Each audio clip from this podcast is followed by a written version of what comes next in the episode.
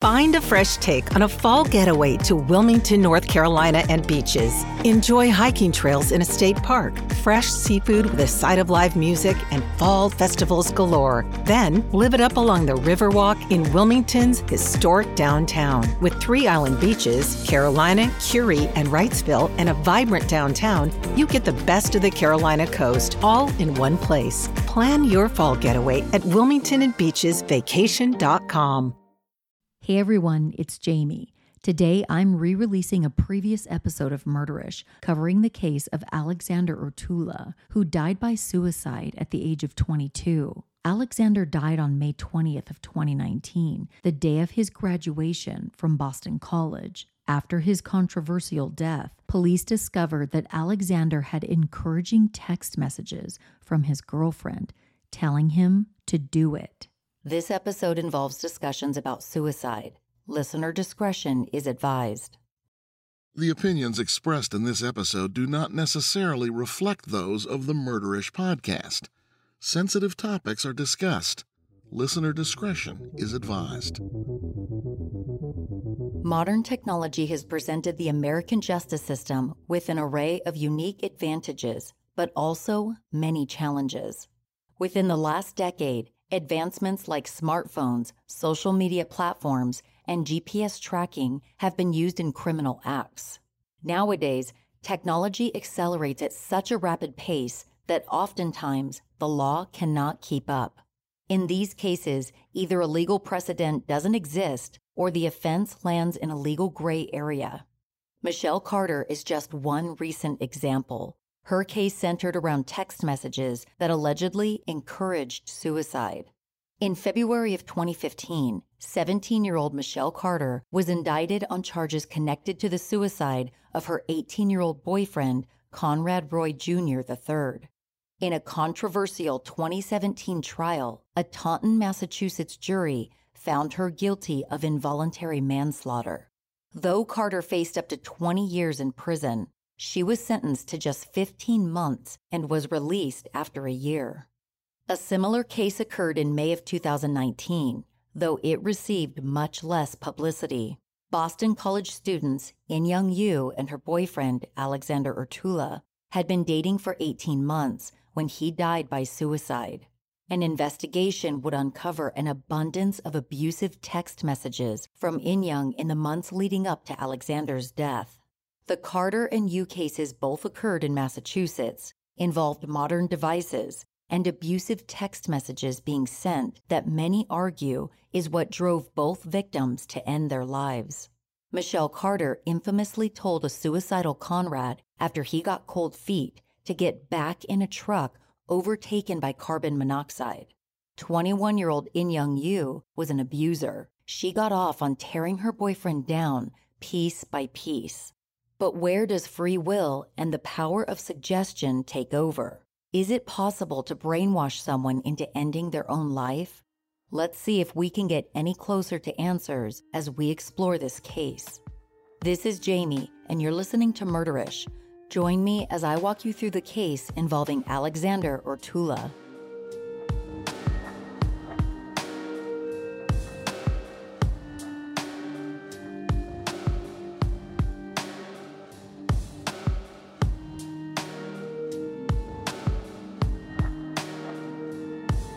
Boston College is located in the Chestnut Hill area of New England's largest city. The private Roman Catholic University prides itself on being a research institution in the fields like nursing, law, and social work. Chestnut Hill is an upscale historic neighborhood. It's considered a highly desirable part of Boston and has a price tag to match.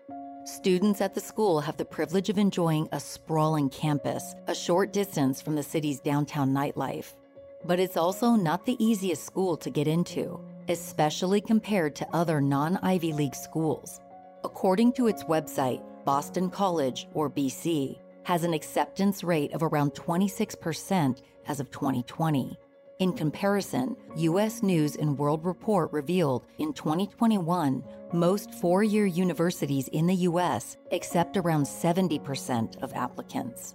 According to 2021 census data, The city of Boston has around 650,000 residents. 9.8% of its population are of Asian descent, like the BC students in this case. Very little has been made public about In Young You's early life. We know that she's a native of South Korea. She became a naturalized U.S. citizen after spending her youth in Washington state. In the fall of 2016, Inyoung enrolled at Boston College to study economics. As reported by Vice, in 2017, Inyoung served as treasurer of the Philippine Society of Boston College, or PSBC. According to the group's Facebook page, PSBC is an organization that celebrates the beauty and richness of the Philippines culture.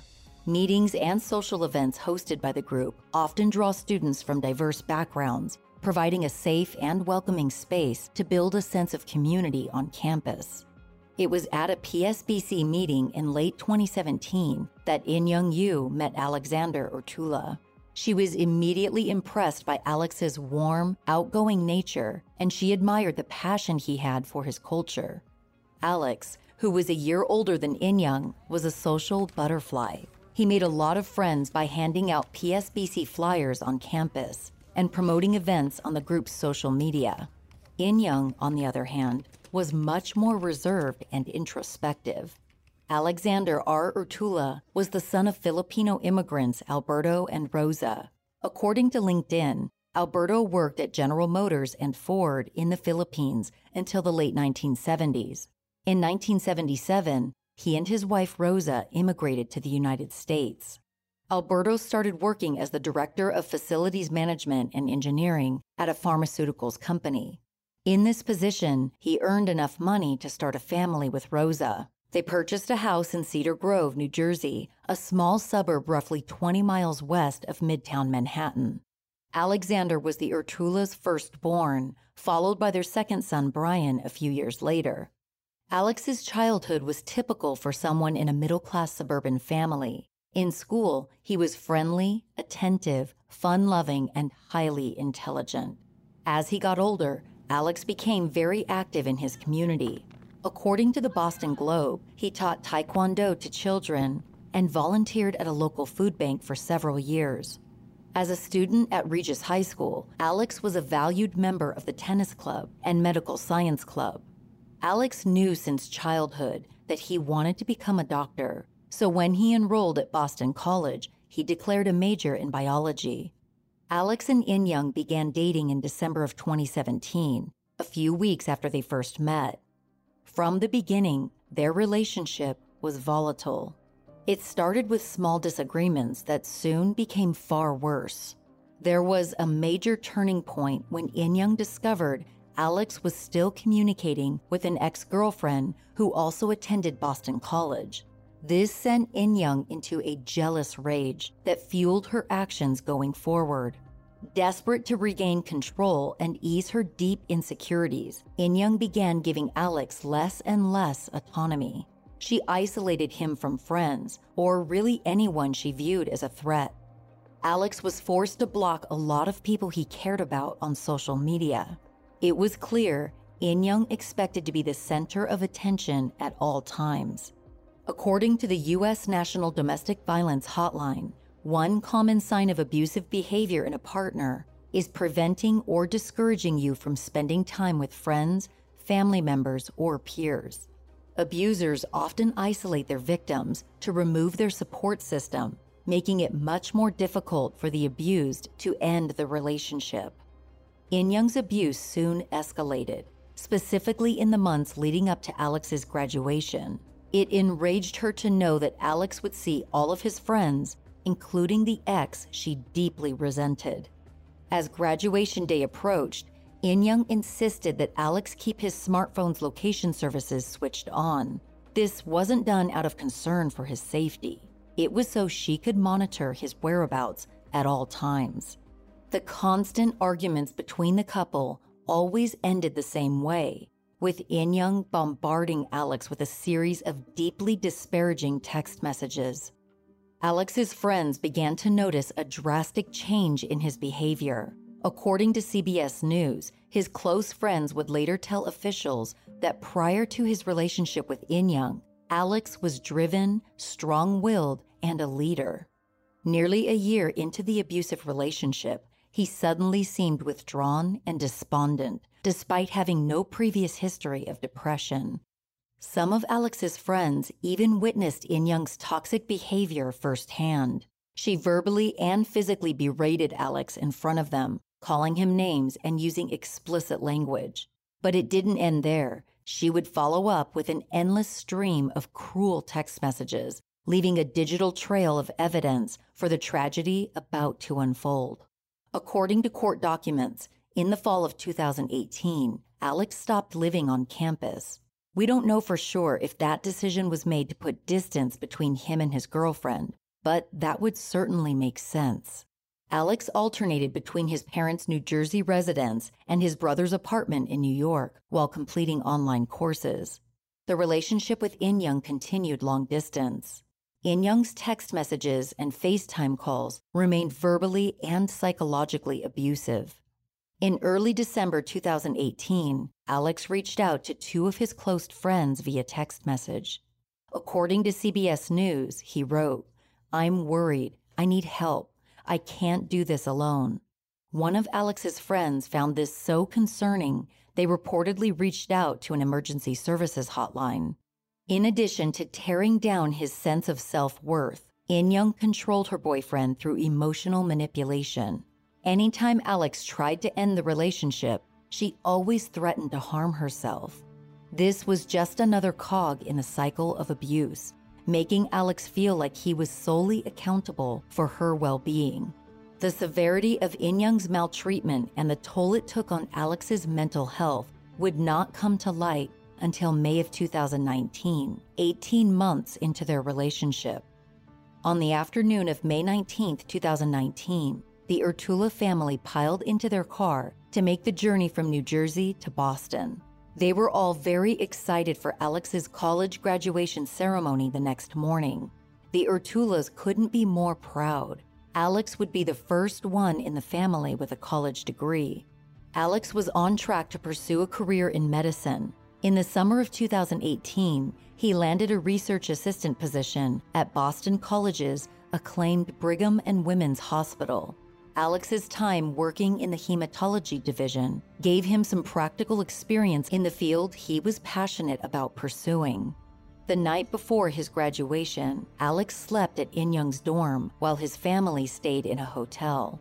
It remains uncertain what exactly transpired that night, but it would be reasonable to assume that Inyoung treated Alex the same way she had throughout their relationship.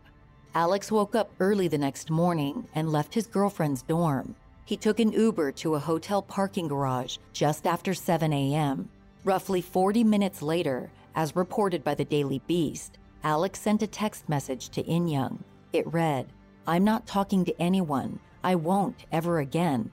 I'm happy I got to spend my last night with you. I love you, Inyoung, until my last breath.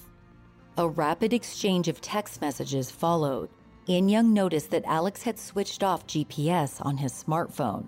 Throughout the conversation, she begged Alex to turn it back on. When he finally complied, Inyoung called Alex's brother and sent him a screenshot of the pinned location. As reported by CBS News, Alex's brother told Inyoung to call 911. Instead, she got into an Uber and headed toward the Renaissance parking garage located near Ruggles Station in Roxbury. There, Inyoung saw her boyfriend. But moments after spotting Inyoung, and just a few hours before he was due to graduate college, Alexander Urtula jumped to his death.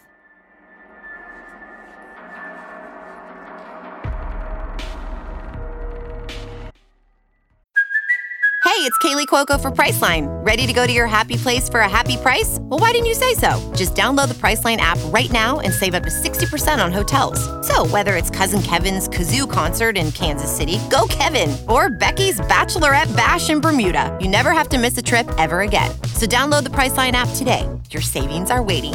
Go to your happy place for a happy price. Go to your happy price, Priceline. Initially, Alex's death was ruled a suicide by local authorities. When his friends came forward about his deeply troubled relationship, however, Suffolk County detectives were prompted to investigate. National media immediately began to draw parallels between this and the Michelle Carter case.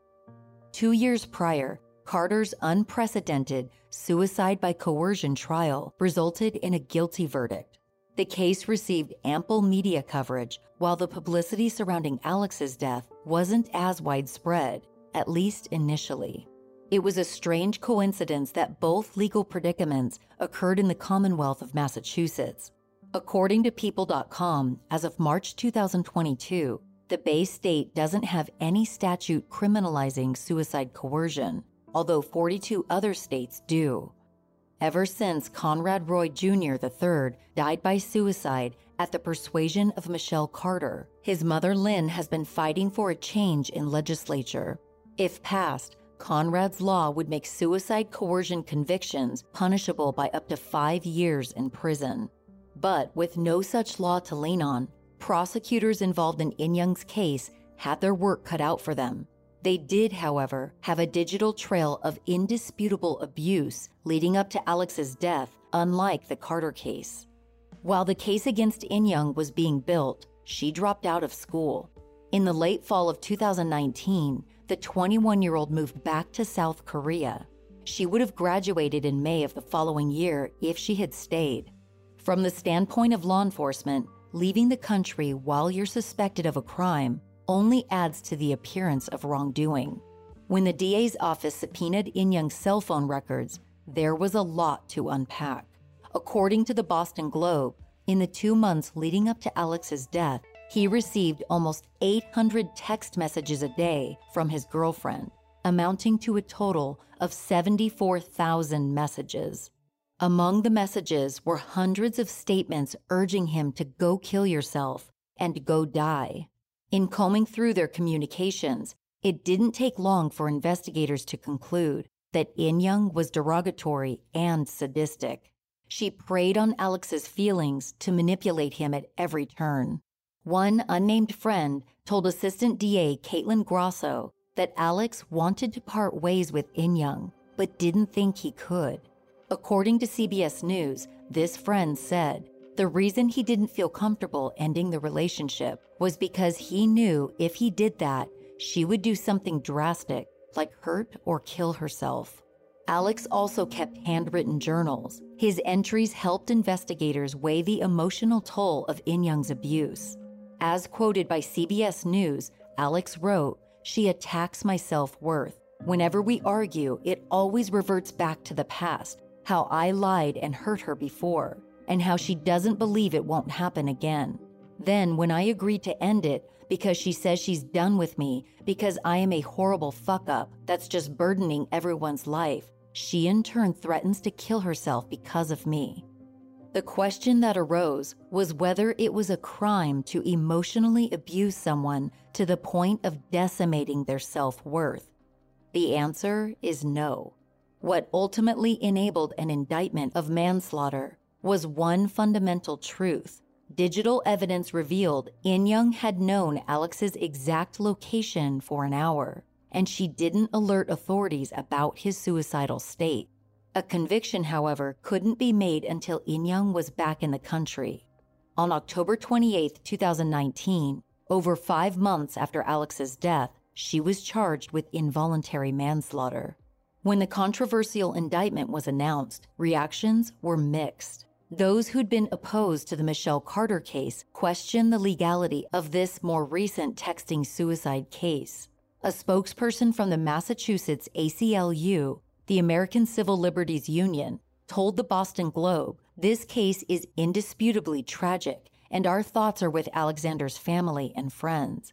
We continue to have concerns that involuntary manslaughter prosecutions are not constitutional when they are based solely on encouraging speech. Over the next few weeks, Inyoung hired the PR firm Rasky Partners, Inc. to cast her in a more favorable light. Text messages that implied she tried to stop Alex from jumping and had reached out to his brother for help were made public. That was the distinction between In Young You's case and the Carter case, at least according to the PR firm. Inyoung insisted that she had tried to stop Alex from jumping. She hadn't even been in the country when the indictment was announced. As reported by the Boston Globe, if Inyoung had refused to return to Boston to face charges, DA Rachael Rollins would have threatened to extradite her. Boston based criminal defense attorney Norman Zalkind, who's represented clients in international cases, told the Boston Globe Inyoung could have fought extradition. It would have been her prerogative to take the stance that allegations were not against South Korean law, where she had relocated. After the indictment, however, In Young You willingly returned to Boston in November of 2019 for her first court appearance. At the center of the November 22nd arraignment was the abusive nature of Inyoung and Alex's relationship. In recent years, public awareness has been raised about male victims of domestic violence, but it remains a stigmatized issue. According to the CDC, approximately 1 in 10 American men have experienced intimate partner violence in the form of sexual and physical abuse, as well as stalking. It's far more common than anyone realizes, and yet, many male victims don't come forward due to societal, cultural, and gender norms. Emotional blackmail factored heavily in Alex's silent suffering. While it's apparent his closest friends knew about Inyoung's behavior, there is no indication that Alex sought professional help to deal with his situation.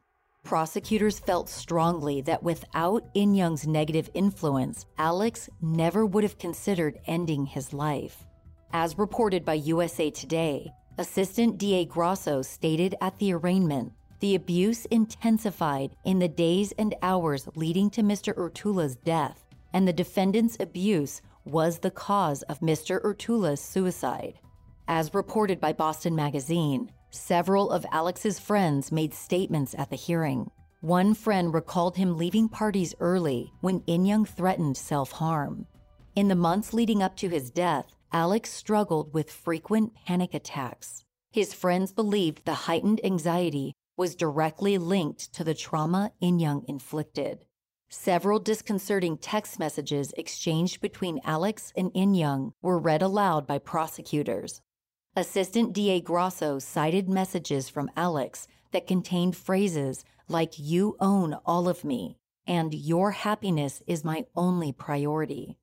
According to Boston Magazine, Grosso added that Alex had even started to ask his girlfriend for permission to sleep during his final weeks.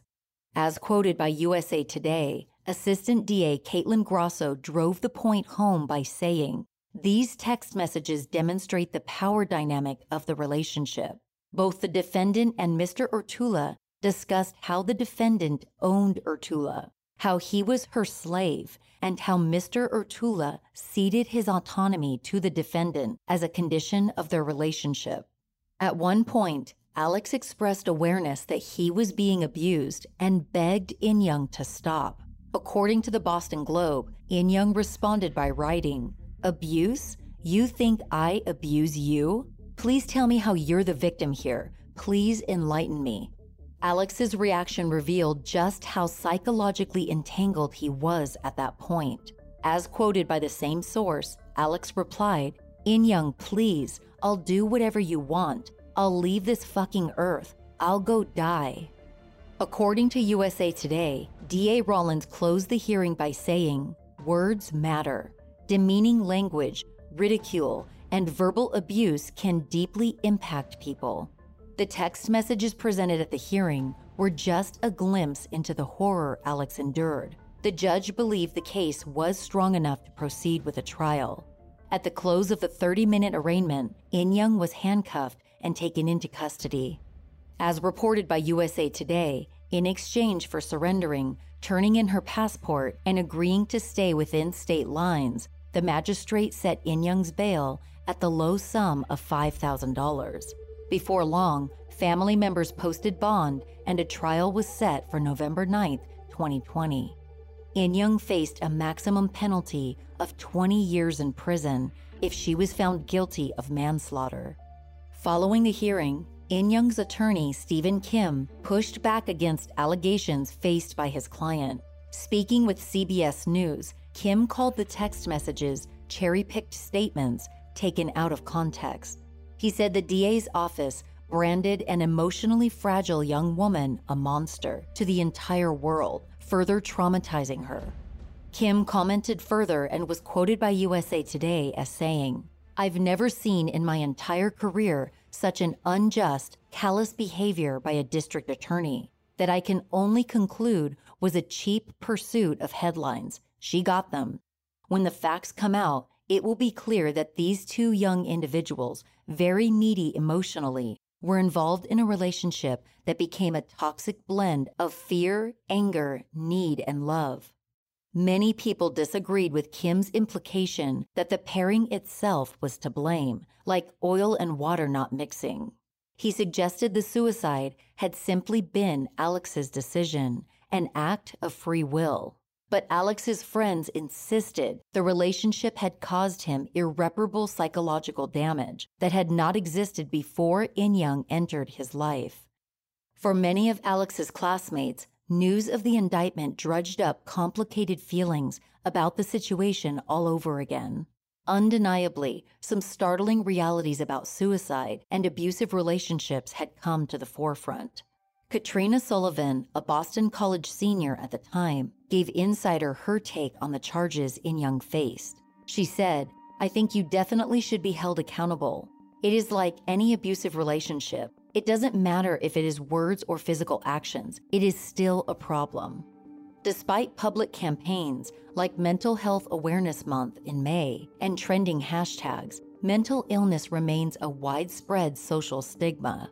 Boston College sophomore Ann Wynn told Insider that Inyoung had mentioned being a patient at the campus mental health clinic, though she didn't mention when or for how long.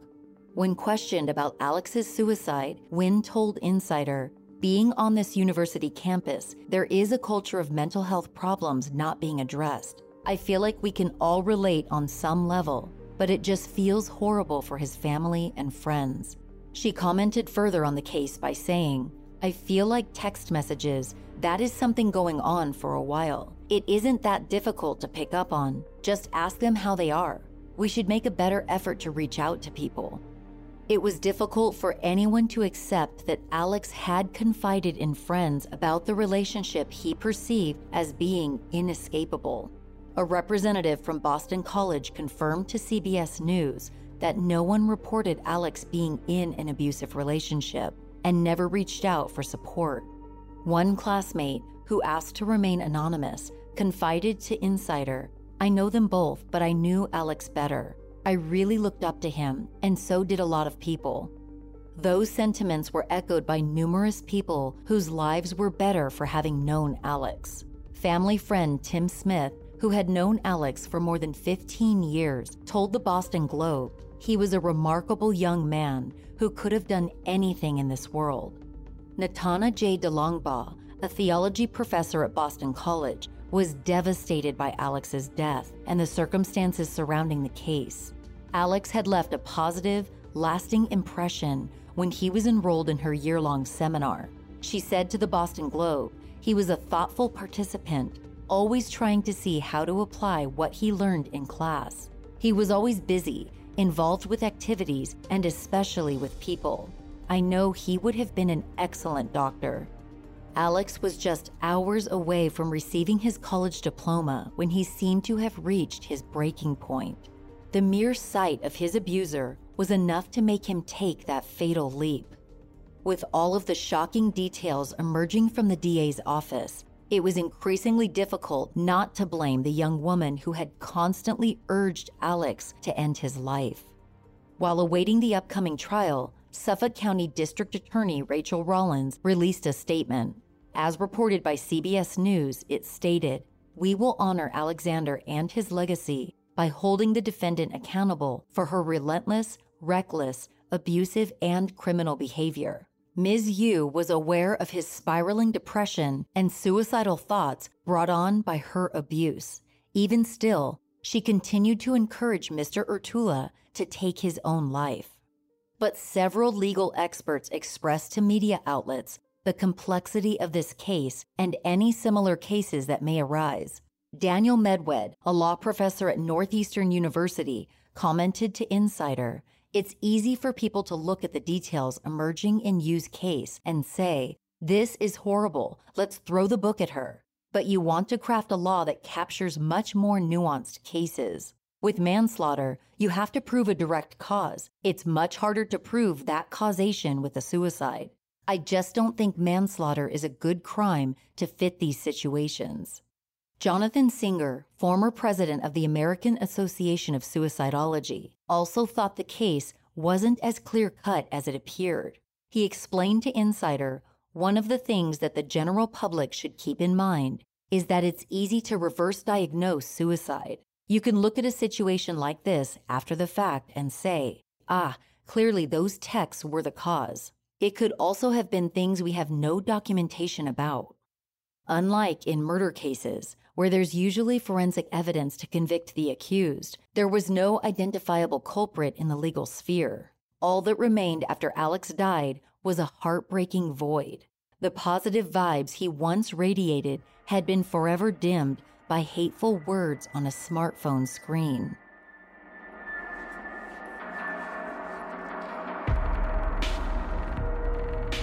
Inyoung You's trial was delayed when her defense attorney, Stephen Kim, filed an appeal. He requested that the charges against his client be dismissed. As reported by Boston College newspaper The Heights, Kim justified the appeal in a statement that read There are very important legal and practical issues that this case has generated issues that are not just novel, but ones that will have wide potential implications and ramifications on what types of speech and conduct can and should be criminalized. In January of 2021, the Massachusetts Supreme Judicial Court, or SJC, began a review of the case. According to a legal filing, the SJC was presented by the incredibly complex question of how to apply the common law standard of involuntary manslaughter to a self inflicted death allegedly caused by the wholly verbal intervention of another. The SJC document went on to detail how the single charge of involuntary manslaughter encompassed two factual theories manslaughter by commission and manslaughter by omission. As stated by the SJC, manslaughter by commission, in this case, is defined as overwhelming Urtula's will to live. Manslaughter by omission is explained as the defendant realizing that Urtula was actually about to commit suicide and then taking insufficient steps to prevent him from doing so. In August of 2021, Suffolk Superior Court Judge Christine Roach denied the defense's motion to dismiss the charges. The judge did, however, rule that the manslaughter by omission angle was the most suitable. The Commonwealth of Massachusetts intended to proceed with a trial. Alex had been gone for over two years by the time Inyoung's appeal was denied.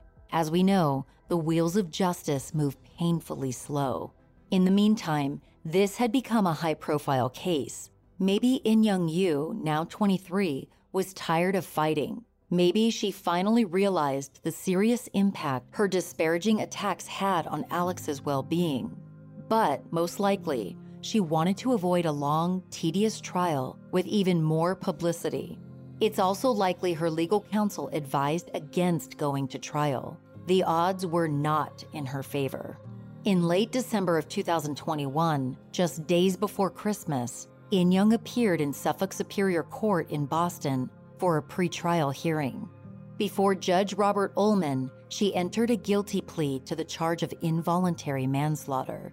The plea agreement came with a suspended sentence of two and a half years of incarceration.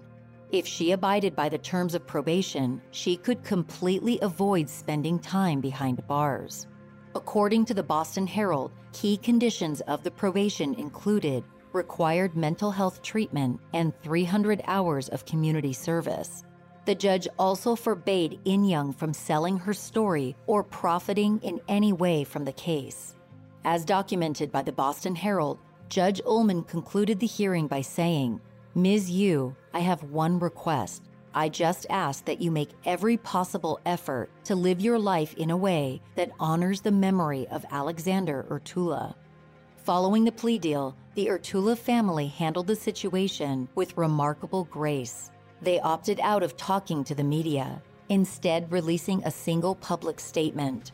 As aired on CBS News, it read We bear no feelings of anger or reprisal. We believe that time will take us through in the moments we mourn and celebrate life. In this case, just like the Michelle Carter case, there are no easy answers, and there doesn't seem to be any sense of closure. At the root of this story is the issue of suicide. There are many contributing factors that can drive someone to a devastating and permanent extreme. It's not an easy subject for anyone to discuss.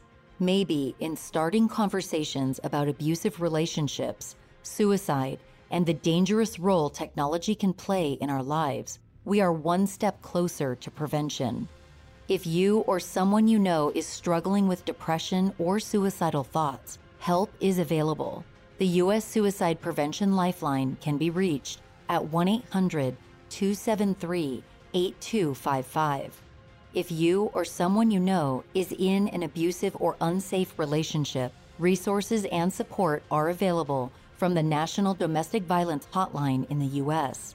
Visit thehotline.org or call 1 800 799 7233.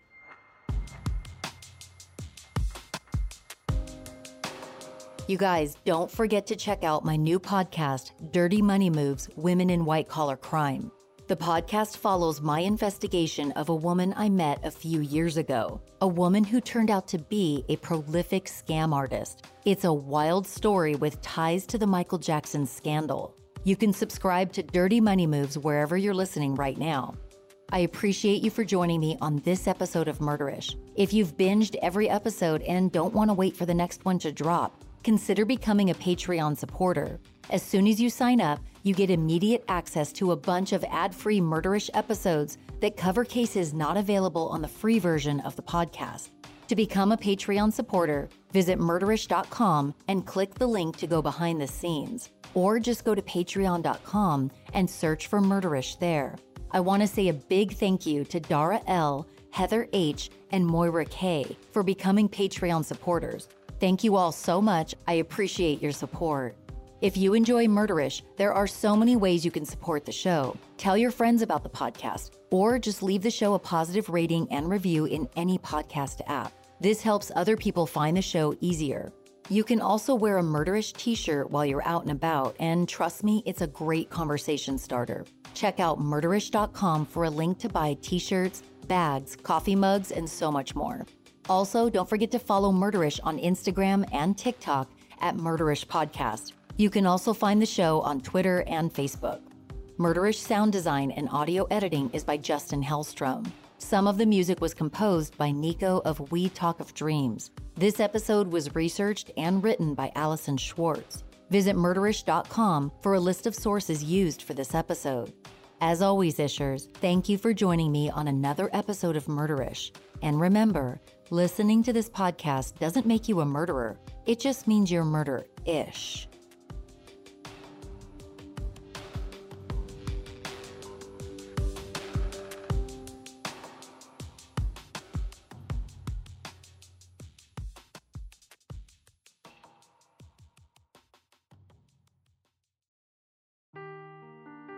Seeking the truth never gets old. Introducing June's Journey, the free to play mobile game that will immerse you in a thrilling murder mystery.